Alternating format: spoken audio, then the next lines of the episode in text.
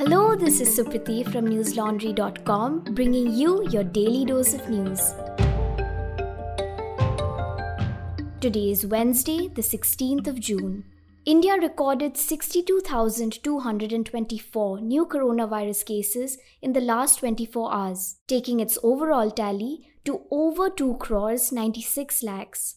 2,542 people have lost their lives to the virus since yesterday, which takes the overall death toll in the country to over 3,79,000. Globally, the coronavirus disease has infected over 176.5 million people and killed more than 3.81 million. As per data maintained by the Delhi government, 1,589 children below the age of 14 tested positive for COVID 19 in the past month. Additionally, more than half of the people who tested positive in the last month were in the 30 to 60 year age group, while over a quarter were between the ages of 15 and 30. Interestingly, more men have contracted the virus as compared to women. The divide is the highest in the 30 to 60 age group, with around 60% of those testing positive being men. In all other groups, 57% of the men have tested positive. While the Delhi government does not provide an age wise breakup of those who have died because of the virus, officials say it is mostly those above the age of 60 and those who have comorbidities. Indian Express reported today that a government panel studying COVID 19 vaccine side effects has confirmed the first death due to anaphylaxis following vaccination. The National AEFI Committee carried out a causality assessment of 31 reported AEFI or adverse events following immunization cases. It found that the death of a 68 year old man had been attributed to a severe allergic reaction following vaccination on March 8th. According to the panel, while the reporting rate was 2.7 deaths and 4.8 hospitalizations per million vaccine doses administered, it did not automatically imply that the death or hospitalizations were caused due to vaccines. Only proper investigation and causality assessments would help establish any causal relationship. Dr. V.K. Paul, member of the Niti Aayog, said, and I quote, Over 26 crore doses have been administered. There is no doubt that we should get vaccinated. There is minuscule risk, almost negligible, and there is a system to reduce this risk. End quote. Three scientists who are part of the 14 core members of the National Immunization Technical Advisory Group told Reuters that they did not back the center's decision last month to double the interval between two doses of the Covishield vaccine. The scientists said that the group did not have enough data to make such a recommendation. Speaking to Reuters, MD Gupte, a former director of the state run National Institute of Epidemiology, said the NTAGI had backed increasing the dosing interval to 8 to 12 weeks, which was what the WHO had advised. However, the group had no data concerning the effects of a gap beyond 12 weeks.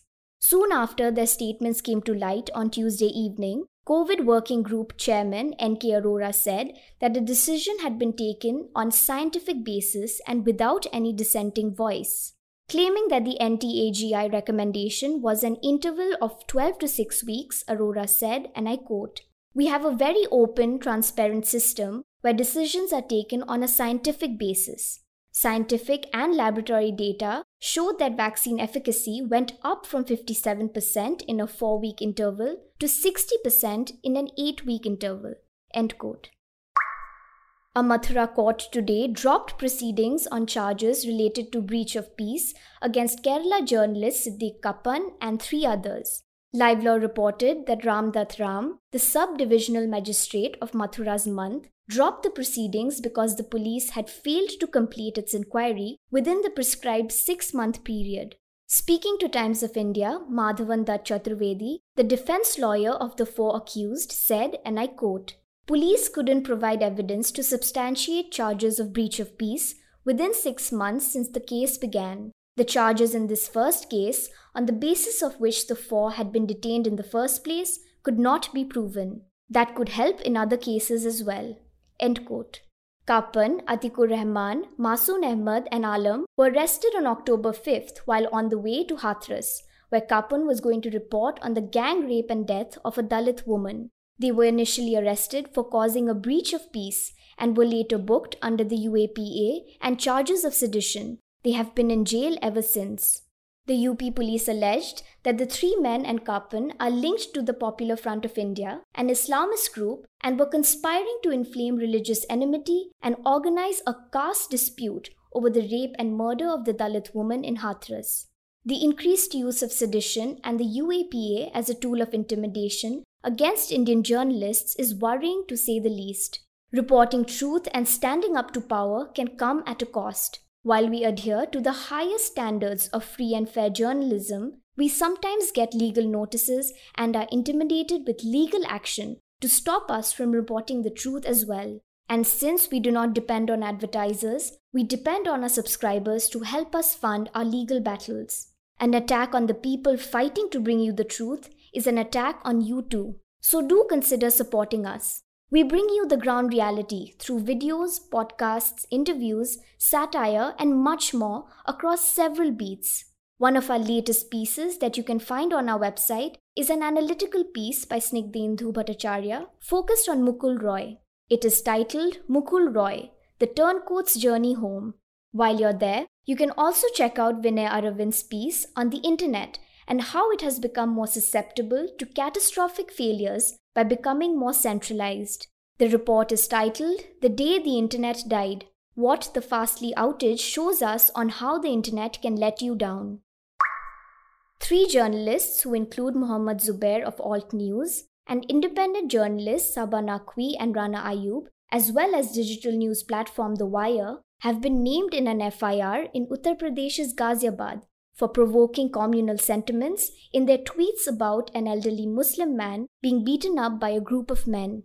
The FIR, filed at Loni police station on June 15th, also names Twitter and Congress leaders Salman Nizami, Shama Mohammad, and Maskoor Usmani. Those named in the FIR have also been accused of posting tweets without verifying facts. The FIR additionally stated that the tweets had been shared with a clear motive to provoke communal sentiments. The assault in question took place on June 5th at Loni. A viral video showed a man named Abdul Samad Saifi being beaten up by three men who also threatened him with a knife. A pair of scissors was used to chop off his beard. Indian Express reported that two days later, in a Facebook Live, Samad alleged that he had been abducted and forced to chant Jai Shri Ram and Vande Mataram while being assaulted. In the live, he was accompanied by a local Samajwadi Party leader. In episode 756 of Daily Dose, we had quoted the man's claims as reported by Indian Express. Like us, several other publications had reported on Samad's allegations, including Times Now, NDTV, and First Post. The police version of events is that six men, both Hindu and Muslim, knew Samad, who had sold them amulets as part of an occult practice. In a statement, the Ghaziabad police said, and I quote, the accused and the victim were known to each other as Saifi had sold them an amulet promising them positive results. The amulet did not work and the accused beat him up in anger. While two more persons have been arrested, the others will be caught soon. In an official statement released yesterday, Mizoram Chief Minister Zoramthanga said that his government has sanctioned money to provide relief to the people from Myanmar who have taken refuge in the state. During an interaction with leaders of the Central Young Mizo Association, the Chief Minister said that the funds have already been allocated for the purpose and the money will be released soon. The Chief Minister's announcement came amid reports that as many as 9,247 Myanmarese citizens have taken refuge in Mizoram since the military coup in the neighboring country in February. He said that 24 legislators of Myanmar leader Aung San Suu Kyi's party, the National League for Democracy, have taken refuge in different parts of Mizoram. According to a police official, the Myanmarese nationals are provided with shelter and food by the civil society organizations and student bodies, while many are sheltered by the locals. In March, Zoramthanga had written to Prime Minister Narendra Modi pointing out that Myanmar areas bordering Mizoram are inhabited by Chin communities, who are ethnically our Mizo brethren. He had also said that the Union Home Ministry's advisory directing four northeastern states, including Mizoram, to check the illegal influx of people from Myanmar and to start the deportation process of illegal migrants was not acceptable to him. Indian Express reported today that Google has responded to the Delhi Police Crime Branch's plea seeking information about 33 members of two WhatsApp groups following the January 2020 violence at JNU. The tech giant stated that such details can only be provided after police send them a letter rogatory under the Mutual Legal Assistance Treaty. The police had written to WhatsApp and Google asking for details of messages, photos, and videos shared by the 33 students and members of the two WhatsApp groups called Unity Against Left and Friends of RSS. While WhatsApp refused to share details, Google said that the information requested relates to services offered by Google LLC, a company organized and operating in the US and governed by US laws. They said they would preserve the data but would only share it after they received a letter rogatory under the MLAT. A letter rogatory is a formal request to a foreign court seeking judicial assistance in probing an entity in another country. An MLAT is an agreement between two or more countries for gathering and exchanging information in an effort to enforce public or criminal laws. On January 5th last year, about 100 masked people armed with sticks and rods had stormed the university for around four hours, leaving 36 students, teachers, and staff injured. An FIR was registered and the case was transferred to the crime branch. However, no arrest has been made so far. Israel mounted airstrikes in the Gaza Strip on Wednesday, the first since the end of 11 days of cross border fighting last month.